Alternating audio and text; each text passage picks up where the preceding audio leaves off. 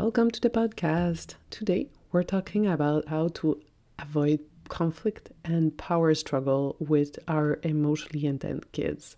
I'm sure this will resonate to a lot of you. to do so, we're receiving a guest, uh, Moradian. She's a homeschooling coach and author of a picture book for kids that has been um, sold in 10,000 copies internationally and is in many, many classrooms. As a homeschooling coach, she guides adults by giving them the language to communicate effectively with their children, empowering them to create learning spaces that are safe and inclusive so children can thrive. She's a doctoral candidate in education and has a master's in education. As an educator and curriculum writer for over 20 years, she has worked with hundreds of students from preschool to graduate level. Uh, she also has led various teacher training workshops and has appeared in many, many places and is the host of the Neurodiverse Homeschooling Summit. She enjoys homeschooling her unique child and drinking iced matcha, matcha lattes. Mm. Let's dive in.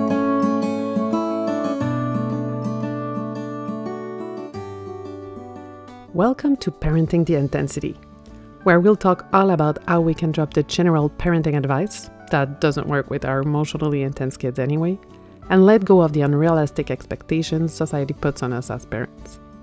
Together, we'll find solutions and ideas that work for you and your kids. Chances are, deep down, you know what they need. But you need a little encouragement to keep going on harder days and permission to do things differently and help you fully trust that you already are a wonderful parent to your exceptional but challenging kids.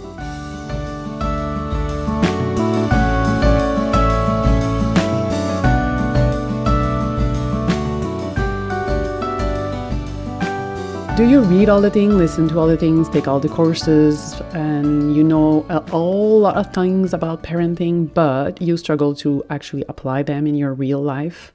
Then you're in luck. I just started the Parenting the Intensity community, which is a um, monthly group support for parents of emotionally intense kids. And the goal is exactly that to take all the information you learn from the podcast and from all the other sources and adapt them so that it work for your child and your family, your reality, because things can work, but not always the same way for everybody. So the same thing might need to be adapted to work for you.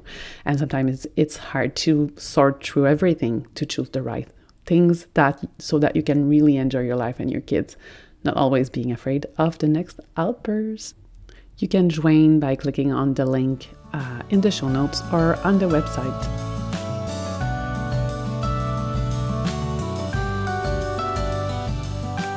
So, welcome, Afsaneh, over on the podcast. I'm really glad to have you here because we'll talk about things that I'm asked a lot about. Um, so, I'm really glad to have you over. Thank you so much for having me. Um, so, first, can you start by telling a little about yourself and why you do what you do. Sure. My name is Afsaneh Moradian. I'm the founder of MLC Homeschool Coaching, and I'm a children's author.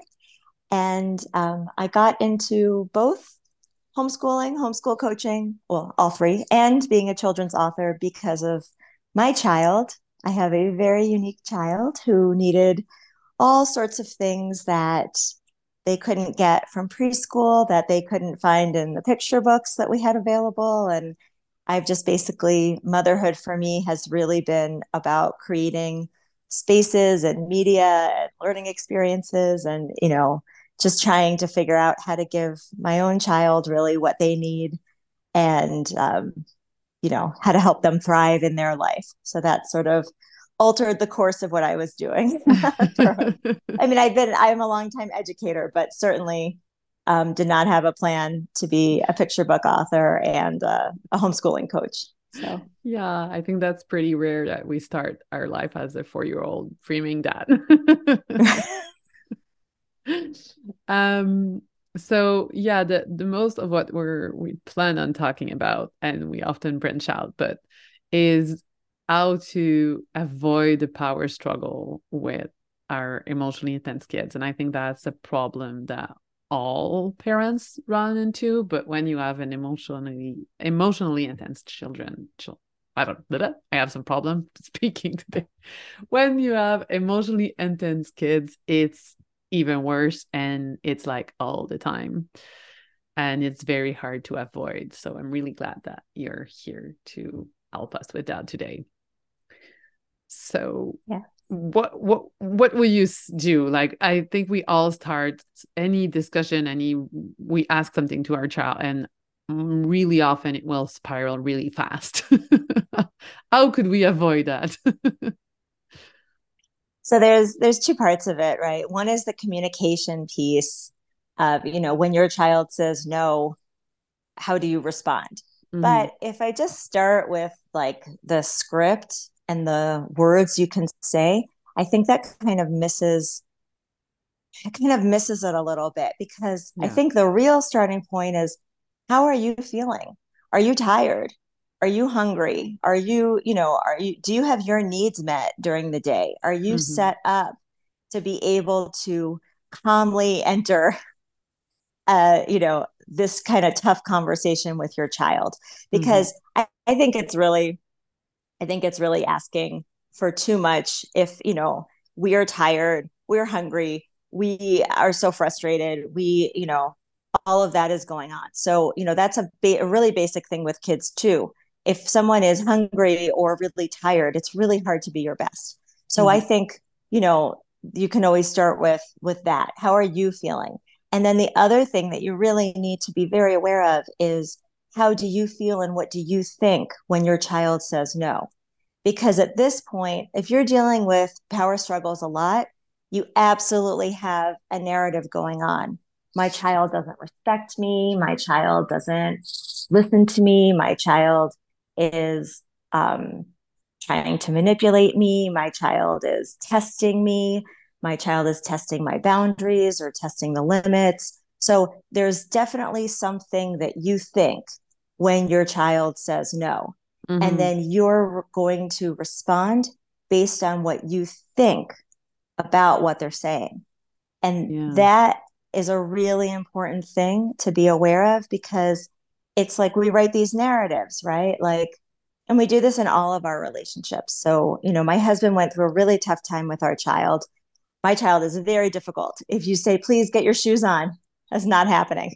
Get your shoes on. It's time. It's not happening. Like my kid is not. Like I see some parents say, "Go get your shoes on," and the kids go get their shoes on. It's like how? how is that possible? I know, and I just I want to pause there because I think that's the experience of so many listeners. Like, yes, some kids do that on the first ask, but not ours. Let's be honest. Not like ours. most of them don't do that and for many reasons like different children might have uh, different reasons not to comply when we ask something but this is the the normal experience of i think everybody listening right now.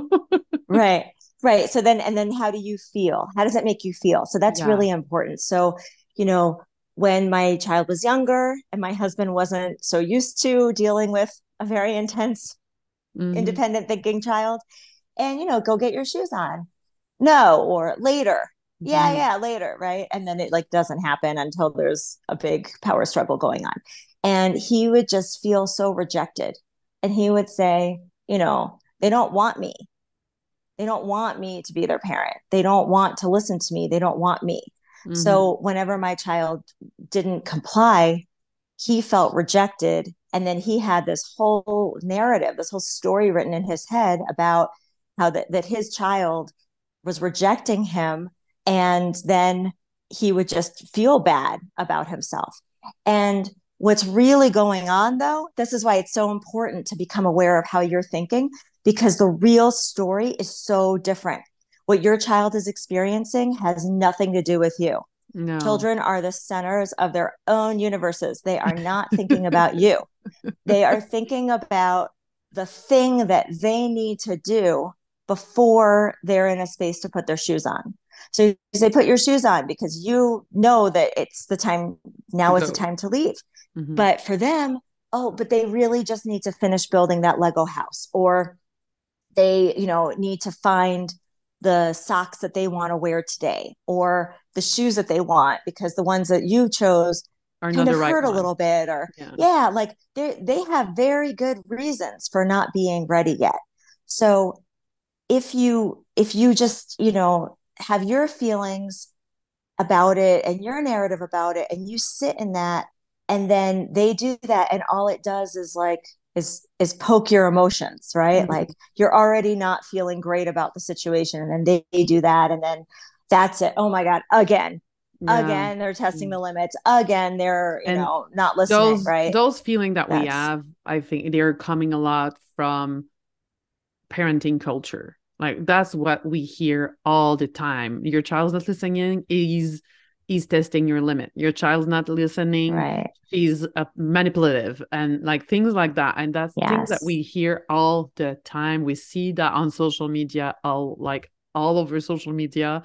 And people around us is are telling us that parent training are telling us that it's a message that is so ingrained in ourselves from that parenting culture it becomes our inner inner dialogue basically. Right. Yeah and it's it's very us versus them and it's very like we're the authority and they have to do what we say and if they're not then there's a problem and it's you know kids don't really appreciate that. You didn't appreciate that when you were a kid. I didn't. You know nope. nobody wants to be yelled at. It doesn't feel good. It doesn't feel good to do the yelling. None of it feels good.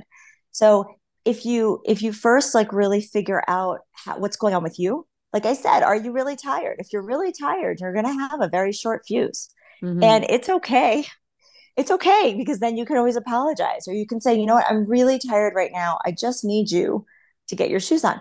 But I have to tell you, if you have a neurodivergent child, it doesn't matter what you need. They're not going to be able to do what you're asking them to do until they are able to. And so the the path of least resistance, the fastest way, like people don't believe me, the fastest way to get out of the house is to ask, you know, if they say, "Oh, not yet or not now," say, "How can I help you? Why not?" Mm-hmm. actually like finding out what's going on with them maybe the shoelace has a knot in it and they can't undo it and so there's going to be a whole power struggle but mm-hmm. they can't take the knot out of the shoelace to do it which is just it just gets very upsetting for everybody yeah. Yeah. so finding out what is stopping them from being able to do what you're asking and then seeing if you can help or what you can do to support them getting through that to yeah. get their shoes on and get out of the house is so much faster than a power struggle. It's just it's so much faster. It takes and does feel a lot better. of patience. does feel yeah, much it, better. it, takes a, it takes a lot of patience. It takes yeah. a lot of patience to do it. It takes a lot of patience to say, okay, I'm feeling the way that I'm feeling, but that has nothing to do with what my child is feeling. Like mm. my child is having their own experience.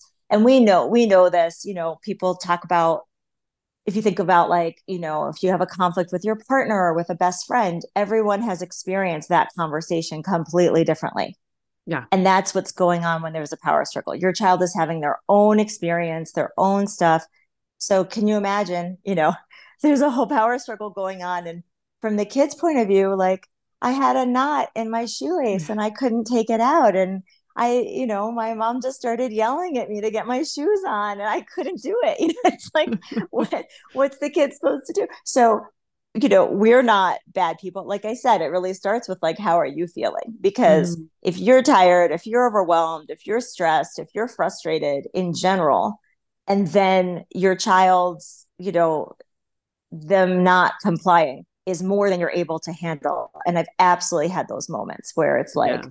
I don't I don't have the capacity to deal with whatever needs to happen for me to help my kid get their shoes on. And that's the those days where it's like, you know what? We have to leave.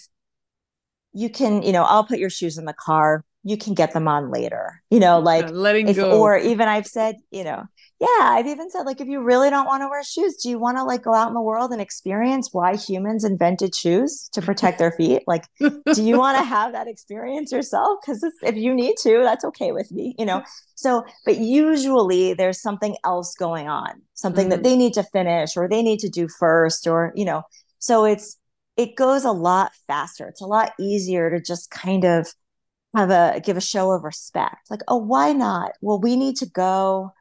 You know, it always helps if you're not late. Yes. it helps to try to get ready to leave, you know, maybe 15 minutes early. So maybe you're five minutes late, you know, like yeah. giving that extra time. And it's just really hard. We're not robots. Our kids aren't robots. It's really hard. But if you can kind of remember that they're having their own experience too mm-hmm. and try to find out what's going on with them, then you don't need to get into the power struggles and things can go a lot faster. Yeah, um, make a world of, of difference when you are taking the time, but that means you need to be able to take the time. That's the hard right. part, I think. uh, right, right. Yeah, because often we don't pl- we we there's other things coming up that we'll take our time and i can say like with three kids there's always something going on and when one's ready the other one's not ready and then you're waiting right. for one and then the other one started something else while we were waiting so there's, there's always something right. right that that moment when you when you walk to the car and you realize no one's behind you what happened where did I lose them all? We were all in the entryway a second ago. and just, you know, and then you so I I always say like I want to be the last one going down the stairs. You know, I want to be the last one headed to the car. Like, you know, because it's it's at those moments, but they're not you know, our kids are not doing anything against us. They honestly are not thinking about us at all, which becomes a problem. It's like, I'm so tired. Could you just think about me right now? Like, I'm sick. Could you just help me out? But they just, they're kids developmentally. They don't think about us. It's not their job. Mm. They are thinking about, like, oh, I need my notebook. Oh, where's that? Where's that eraser that I haven't seen in three years that I really want to have? have now Today. for the car ride you know like that's that's what's going on in their heads right so it just if you have that information it's easier for you mm-hmm. to become a little you know I, i'm not saying impatient because it's annoying you're trying to leave and they need to find an eraser that they haven't used or cared about right but it, at least you know they're looking for an eraser and if you know where it is and you can get it yeah things that then they can get in the car so that's yeah. really like what is what are the obstacles if you remove the obstacles then they can do what you're asking mm-hmm. so that's another way of looking at it rather than like a us versus them and you know neurodivergent kids do not respond well to arbitrary orders mm-hmm. you know if mm-hmm. it seems arbitrary then it's like you're you're just deciding they have to do something. There's no meaning there's no reason there's no real purpose. And it's it's going to be very difficult for them to do it. So and i mean I we are very tired as adults. Yeah, yeah and it. i think it's interesting because uh, oftentimes what doesn't work at all for neurodivergent kids can work for neurotypical kids but what works yes. for neurodivergent kids also works with neurotypical kids. Like it's just that they need it more and it's just a no choice when you have a neurodivergent child. But when everything that you use can also work for neurotypical it's just that they're more compliant in general. And but and also there's other things that are not necessarily neurodivergent that can also impact the kids in the same way. Like trauma for example will impact right. the kids in a similar way than neurodivergence or anxiety will also impact them in the same way sure so there's a lot of things that might like everything that you suggested applies to so many children that they be neurodivergent or not just being more intense makes a lot of those kids need a different approach and i think using that as exploring and i often say play detective found what's going on yes. instead of just going forward if you find what's going on you're gonna and that's a very great example and very great way and very practical way to do it in a day to day when you have a power struggle. And also, I really love what you said about your own energy and your own, like, can you do it? And if you cannot do it, just let go of it. Don't even start the struggle. Right. right because a, a power struggle really it's about it's about power and mm-hmm. our kids you know i i work with a lot of adults who say like it's not fair my kid has all the power mm-hmm. but they're children they actually don't have any power you have all of the power as the adult. Mm-hmm. You can't get them to do something that they don't want to do, but that doesn't actually give them power because you can take away their screen, you can take away mm-hmm. all of their fun. It's not, they're not empowered being yelled at by their parent. Or, no. you know, if it if it gets a little physical, right? If you lose control and it gets physical, that's not empowering to them. That's actually the opposite. Mm-hmm. So it's really tough to remember in those moments because our kids they really dig their heels in. They say no and they mean it. Mm-hmm. And then, you know, are you going to get them to comply with some kind of force, be it, you know, your words or taking away, you know, threatening threatening to take away their phone or whatever, mm-hmm. or even physical force or not. So, you know, the real the the essence of a power struggle, it's really it's that, it's force. Mm-hmm. Which is the opposite of you know open communication yeah what's going on with you why not why can't you mm-hmm. and like i like i said it really matters how you're set up to go into those situations because it is a lot more work to stay calm it is it requires saying hundreds if not thousands of words we're going to do this today and here's why and here's what you're going to need to do and yeah. you know you have to explain everything you have to yeah. give the reason you have to you know, it, it's a lot more work, but it feels a lot better and it it means a lot for the connection that you have with them because it it's like getting your child to do something um, begrudgingly out of fear or out of sadness or out of you know not wanting to lose something is very different than doing it because they know that this is something they need to do Mm-hmm. Those are yeah. those are very different. And because they want to do it at some point, even if it's not now, because yeah. now they have something else to do. But they do want, and most children wants right. to please us, but don't necessarily want to do it right now when on our time right. schedule, basically. right. Exactly. Exactly. so that's that's really what it what it comes down to. And yeah. then you know, there's like longer term implications, right? Like, yes. do we brush our teeth because our parents yelled at us to brush our teeth, or do we brush our teeth because we don't want cavities? Mm-hmm. You know, I turn the lights off, you know, automatically because I got yelled at. That was something that made my mom so upset if the lights were left on. So it's mm-hmm. like, you know, like almost like a trauma response, like turn the light off. and but like wouldn't it be better if I turned the lights off to save energy because electricity bill, you know? So, mm-hmm, mm-hmm. I mean, maybe for some for some adults it doesn't matter as long as the lights are turned off, right? But I think I think it does matter because these these turn into life skills and how we approach taking care of ourselves as adults, mm-hmm. and it really needs to be out of self love and out of the knowledge of why and how, rather than you know that sort of fear that gets left over, you know, ingrained doing it because from... we need to do it. It's the same as like, yeah. does people follow um like the, lim- the like the speed limit on the road because they're afraid of police or because it's dangerous? Like, right. if if you do it because of the police, you're always going to be dangerous on the road. If you do it because you know it's not safe, then you're gonna respect the limits, be it a police officer or not. Yeah. right. So that's basically the same thing, but applied to parenthood. Like if, when the day when your children are not like when I know I I have two teens.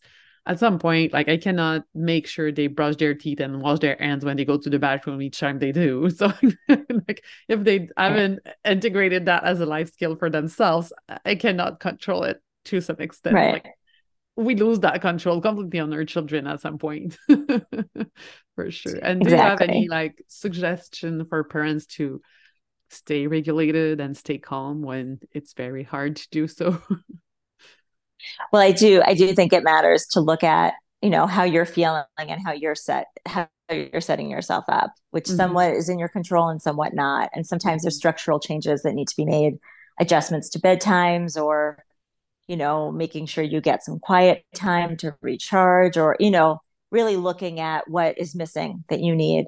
I think staying calm really helps when you when you remind yourself over and over and over again, this is not about you. All of the feelings, the emotions that come into your head, you have to really push them aside and be able to just focus on, you know, this is a child in distress this is a child going into crisis. This is a child that has something real happening with them. Mm-hmm. And so it's really that's that I think is the hardest part, but you have to really remind yourself of that and stay very focused on them, not mm-hmm. you, to find out what they need and be able to, you know, even in the midst of a conflict, to be able to just give them a hug, yeah. to just really see this child is very is upset right now. This child is not okay right now. And you as an adult, you're okay. You're okay. Mm-hmm. You've made it this far. You have a family. You have, you know, your life. You're you're okay. This kid is not okay. This is a child. This child, as angry as you are with them and as justified as you are to be angry, they need a hug. They need love. They need your support. Mm-hmm. You're their parent, you know, mm-hmm. you're the most important in their life. So I think if you really just can kind of, you know, understand how you're feeling, those are just feelings, those are just thoughts. It's not necessarily the the real situation happening and just focus on them. And you know, I mean, my husband has to take a lot of deep breaths. It is very hard for him to be in those situations and stay calm. It's very hard. So you know, maybe you need to take deep breaths. Maybe you need to walk away for a minute and, you know, say, you know what, like, I don't think it's good for us to have this conversation. Let's, mm-hmm. we'll I'm going to come back. Later. Yeah. yeah. Like, why don't you do that? I'm going to go to my room. I'm to, you know, give yourself a timeout. Mm-hmm. Your kid will get the biggest kick out of it. You know what? I am not I am not able to do this right now. I'm going to put myself in timeout and I will see you in you know three minutes you know and maybe you need to call a friend maybe you need to you know mm-hmm. send me a message maybe you need to just you know listen to some music or just you know yeah. whatever anything you whatever works helps, for you. Yeah. Anything that helps ourselves yeah. calm down for for that moment yeah. it can be like yeah anything that works. That's important that's the important part. Right. So unfortunately our intense kids didn't come from you know they didn't they didn't come from the air right? We yeah. we probably are intense too. So you know we like we are adding to the intensity of the situation whether or not we know we are whether or not we want to we are making it you know you can't have a power struggle without another person it's no. just not if one person refuses to engage in the power struggle there's no power struggle definitely so and i can you know, definitely this, vouch for the yeah. fact that I, I add lots of power struggle especially with my older one for for years and that the power struggle didn't stop because he grew up. The power struggle stopped because I changed the way I was dealing with this power, power struggle and I stopped engaging in them. right. And they disappeared. Guess that. right. Right. And so there's like there's always a need, you know, sometimes kids will will poke us to get yeah. that kind of reaction because maybe they need attention. Maybe they, they haven't spent that much time with us today. Maybe, you know, mm-hmm. I, when I need to work, my child becomes the neediest human being possible. I mean, it is oh, like yes. unbearable. It's like I, I need like phone calls minutes to write an email. yeah. Yes. When so you're on the phone, that's where, that's where it's like, you know. Yeah. When we're go- yeah. on the co- on the phones, kids suddenly needs everything in the world right now. right. For some reason. So that's where that's where it's like okay, what's the what's the bigger picture going on? What does the rest of the day look like?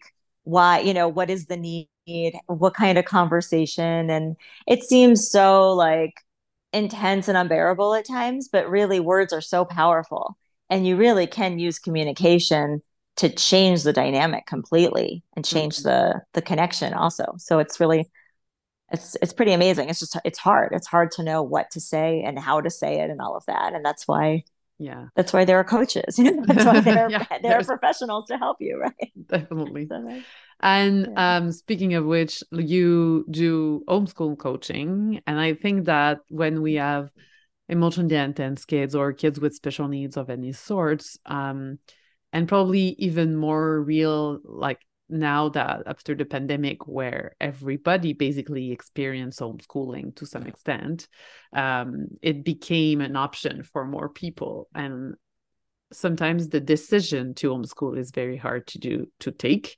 Um, and so if someone listening is on the fence and wondering if homeschooling is the right choice why what would you say are the positive or negative aspects of homeschooling emotionally intense kids yeah. So first, I want to say I am not a homeschooling. Um, I don't think it's for everyone. So if your child is doing well at school, leave them in school. You don't have to homeschool because I know it seems very exciting and everyone's doing it, but really, if your if your kid's good at school, it's fine. Okay, mm-hmm. so that's the first thing I want to say. Um, if they're not, if school is not working for them, and you have the ability, the the time, you know, if you work from home or if you can be home, if you have the ability to do it, homeschooling is this incredible opportunity where it's not schooling at home. You're not reproducing the classroom at home. I think that's mm-hmm. a very common misconception. It is this incredible opportunity to create a customized learning experience that takes into account your child's anxieties, learning needs, passions, interests, all, you know, all of that to create a completely unique learning experience where they can really learn really love all those skills that were taught at school they mm-hmm. can actually love doing that stuff not you know sit down and do math problems here's a work here's a math worksheet mm-hmm. some kids like math worksheets for some yeah. kids it's torture right yeah. so really figuring out what the best experience is for them you just you have the ability to create the type of educational experience that costs like $60,000 a year at the top private schools in New York City. Like mm-hmm. you have this ability to give this incredibly intellectually challenging, expressive, creative, critical thinking, independent thinking learning experience that is really hard to get in a mainstream school these days. Yeah. And it's the kind of thing that leads to so many opportunities and possibilities for the future. So I think that that is really the beauty and the amazing aspect of homeschooling. And I think unfortunately a lot of families don't get to experience that because they, you know, say, "Oh, okay, I'll just buy that curriculum and that's what we do." Mm-hmm. You know, they mm-hmm. it's still divided into different subjects and it's like, you know, school at home. And if that works, that's fantastic.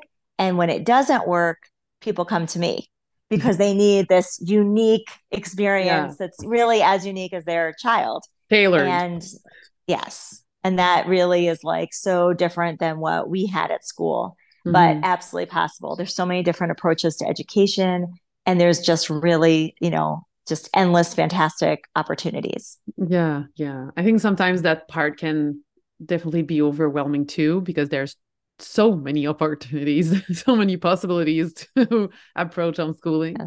But I also think it's important to to remember that some of our kids are just they don't feel good at all. And I, I'm sure that will resonate with many listeners. I have some specific people in mind, like they they add some so difficult experiences in school and some years works well because some teachers are wonderful and some years it's not working at all. Yeah. And I think having also the the option to homeschool if it's something that's doable for for the families, it's also freeing to some extent because you don't feel as trapped in the school system. And uh, you don't feel as trapped and your child doesn't feel as trapped and sometimes just it gives you the opportunity to like okay i'm going to try and if it doesn't work i have an exit strategy Sure. You know, like it's it, if if i'm if it's not working for our children in school, we're not trapped. It's because sometimes it feels so powerless to say like it's not working in school and I cannot do anything. That feeling is right. really hard, and so having that option to homeschool and thinking like if my children cannot do well in school, it's not the end of the world. There's another option.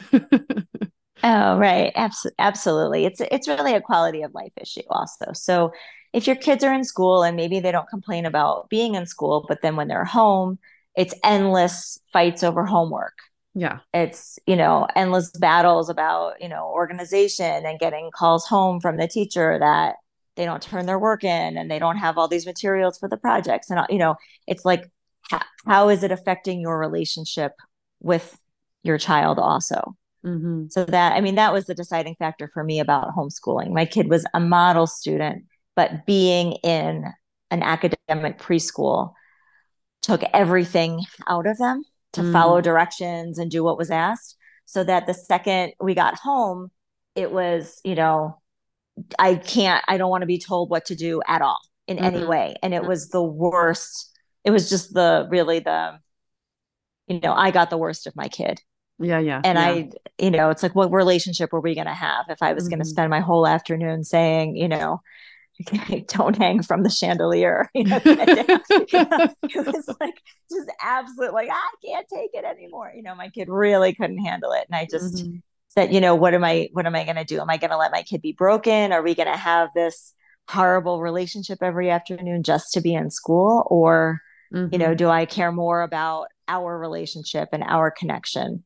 Yeah, and, and then the learning can flow from that. Yeah, I think that's very important because like and i have the two models and i think lots of parents can have like there's those children who just don't do well in school they are disruptive they don't follow direction mm-hmm. in school like at the, the, school is always calling you because this child is doing something and there's also those kids that are doing well at school and if you ask the school they will tell you that child go does well they have average grades and they're following direction but if they're completely losing it when they go back home it's because yeah. most of the time school is just too much and they're using all of the that energy that they have to keep it together at school and when they come back home they just melt into a puddle and they just are not functioning and yeah. Sometimes that's also a sign that we might miss because they might not complain about school. They might be okay with school. We don't get called by the school but then it's not going at all. Like nothing's going well at home. So we're less prone to think oh the school is the problem when when that happens you know? But it, it it is. It can definitely be the school even if everything is happening at home and most likely it's the school. Not that something is going bad but just the school is asking too much of that child sure or it's just too stimulating there's just too much yeah. there's too many kids you know for anyone with auditory processing yeah. it's just loud. There's a lot going on. There's a lot visual, of yeah visual stimulation. There's a lot being thrown at you for anxiety. Mm-hmm. Do you know what what page you're supposed to be on? Are mm-hmm. you going to get called on to read out loud? Yeah, no. I think I think you know having open communication as much as possible is really important. The more that you can find out what your child is experiencing when it comes to anything, then you can make an empowered decision that mm-hmm. you know is going to be better for them and hopefully for you. Mm-hmm. But homeschooling really is a balance. So I think it is, and you know, like I said, the beauty of homeschooling is the openness, the flexibility to make it so personalized. Mm-hmm. That becomes amazing. But it also has to work for you. If it's a struggle for you, it's a struggle for your child. Yeah. If they're struggling with it, you know, what we want to do is we want we want to um, remove any anxiety or any emotional complications from learning. We want mm-hmm. our kids to learn in safe, comfortable environments so that they learn, you know, really beyond their potential, essentially. Yeah, that, that's yeah. what we want from their learning. So, what does that mean? So, it could mean a different classroom, it could mean a different school, it could mean homeschooling, it could mean you need to change the way you're homeschooling, it could mean, you know, making mm-hmm. structural changes. And, you know, for teenagers, I don't recommend homeschooling at nine in the morning. Let them sleep. They are growing. you can do school in the, you know, it really to homeschool in that sort of way really is to set aside all of the expectations, everything that you know about schooling, everything that society says is supposed to happen, mm-hmm. everything, uh, even what other homeschooling families are doing. Yeah. Yeah. You know, I don't, I don't really like to say what's going well in our homeschooling life because I know that for some families that would seem impossible and make them feel bad and for mm-hmm. other families they might judge oh that's that's all you're doing you know so I don't really yeah. want to get into that yeah, so yeah, if it feels good on our end and I see my kid advancing that's great if mm-hmm. it's you know if there are power struggles or resistance or you know they don't feel good doing something then it, it's up to the parent to figure out how to change that to make mm-hmm. it work better. So I do I do think homeschooling should absolutely be seen as an option if you can afford to do it. You know, mm-hmm. if you can figure out the logistics of it. Yeah, because it still it still can be complicated for many families and for many families it's just not an option at all. But if it yeah. is, it can definitely feel like less of a trap than having to stay in school. And I I, I think also you touch on like homework. Some families will just forego homework altogether so they can keep a relationship that is yeah. positive with their children because on homework are just too much of a power struggle or it's too much. And some school will like if you can talk with the teachers if you can talk with the school sometimes it's possible to have that as like a, a like in the plan of your children for like accommodation. Sometimes it's not and it might be a bit more complicated. Right. But it's also like not thinking that everything that you should be doing, you have to do as parents, like when it's school related, can also be helpful. Like lo- looking at other option. It's there's no real proof that, for example, homeworks are absolutely essential in learning. It it can come in so many different ways. So you can, to some extent, apply some principle of homeschooling to to just the homework and no not doing right. homework or doing homework in an unschooling approach which is learning and integrating the same thing but in another way than doing the sheets that the school sent home for example so i think it's interesting to think of it all outside of the box a little bit definitely and it, it ties back to what we were talking about before so really when your child says no mm-hmm. be it homework or a homeschooling assignment or getting shoes on you have to trust that they're saying no for a real reason and then try to figure out what that reason is. Mm-hmm. so that mm-hmm. that helps you then figure out what they need with their learning because you know the the teachers and the administrators yeah i mean i i was a teacher. I have you know i'm a doctoral candidate in education. I'm a curriculum writer. I you know i know all sorts of things about this. But there is a way that education is approached in a classroom and that is very different than how education is approached for an individual. Of course. And the classroom can't meet the needs no. of individuals in most no. cases, right? So they're going to come at it from their perspective of managing, you know, 25 to 35 bodies yeah. in their classroom, right? And is your child making that easier or harder for them? That's what it comes down to, mm-hmm. not really what kind of learning do they need. And so that rather than like get into those struggles, around homework or whatever it's really to find out like well why can't you do this why isn't this working mm-hmm. and then to go to the teacher and you know teachers are just people and some yeah. are going to be flexible and understanding and some aren't and mm-hmm. that's we can't do anything about that so i think it's really important like you said not to feel stuck you know to know that there are options i definitely i felt stuck and trapped as a homeschooling parent actually mm-hmm. in the beginning when it was so tough and i didn't know what to do and i had to figure it out that's why i became a homeschooling coach it's like i don't mm-hmm. want other people to be in this situation i'd rather help them yeah. so it's not good to feel trapped as soon as something feels like you're stuck or you're trapped that should send off alarms that you have to figure out why and mm-hmm. then figure out what to do about it mm-hmm. you know and definitely applies, take action yeah and that applies to everything be it homeschooling yeah. schoolwork or power struggle so i really love it ties it all together yeah Thank you so much.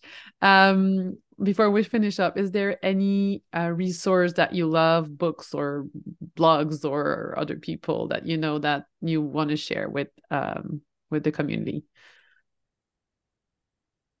Absolutely. So if you do not know about Ross Greene and his books, yeah, absolutely check out, especially the book, The Explosive Child. In the very beginning of the book, there's a list of skills that every human needs to have in order to engage in healthy communication. Mm-hmm. And it is really important because as adults, I think as most of us as adults, we're probably missing a couple of those skills. Yeah. Some more than others. I read yeah. that with my husband. I was like, wow, I don't know if he has any of these. it was a little he's not going to hear this podcast, so I can say that. it was like, wow, he really, you know, he missed out when he was a kid on learning a bunch of the stuff. Yeah, but we, we don't really we don't helpful. learn we don't learn those skills. Like it's not that's not taught yes. in school. right. And so I realized like, oh, in this case, I think he's more the explosive child than my child is. You know, it was really mm-hmm. helpful to read that and it does it gives it gives you um a foundational understanding but then there's also like like actual scripts to go through of how to use a different approach to communication asking questions really trying to figure things out rather than just mm-hmm. reacting it's mm-hmm. very very good book that i think yeah. everybody yeah. i think it should really be like for all parents to read yeah, this book but I agree that that list of skills is super helpful because in the moment when you are watching you know if you kind of watch yourself with your child yeah you can say oh, okay my child hasn't developed this skill yet mm-hmm. i need it's it's my job to help them develop these skills right mm-hmm. or if i can't then is there you know a professional that mm-hmm. I can bring into our lives who can help my child develop these skills. Or I mm-hmm. really need to focus on these skills that are harder for me. Mm-hmm. Skills are just um, you're not born with them. You have to no. practice them and they have to be developed, which means that we can develop them as adults and our kids will develop them. But there has to be a process put in place to develop and practice those skills. Yeah. So definitely. that that's and you need what, to know yeah. that you need to practice and learn those skills to be able to do so. yes. Exactly. Exactly. So I highly recommend The Explosive Child by Ross Greene. I think it's yeah. very helpful. Definitely a great, a great recommendation. So thank you very much. If parents want to learn more, if they're already homeschooling or they're thinking about homeschooling and would love some support, where do they can find you? Sure. My website is mlccoaching.com and um, MLC Homeschool Coaching is the Facebook page, and um, Moradian.Afsaneh is Instagram. And you can send me a DM and I'll read them and I'll reply. Great. And um, I'm definitely here if you're having any crises, struggles. You know, I'll, I deal with the the major difficulties with homeschooling. That's when people come to me. So the communication, communication, planning, and connection are my the three things I focus on. Great, great. So we'll put all the links in the show notes so people can easily reach out to you. So thank you very much for being here today. It was very uh, nice talking to you. Thank you for having me. I'm so glad you joined me today and took that time out of your intense life to focus on finding a new way to parent that works for you and your kids. To get the episodes as soon as they drop, make sure to subscribe to the podcast and please leave a rating and review so other parents can find it too. Also, check out all the free resources on my website at familymoments.ca so you can take action on what's the most important for you right now. And take a deep breath, keep going. We're all in this together.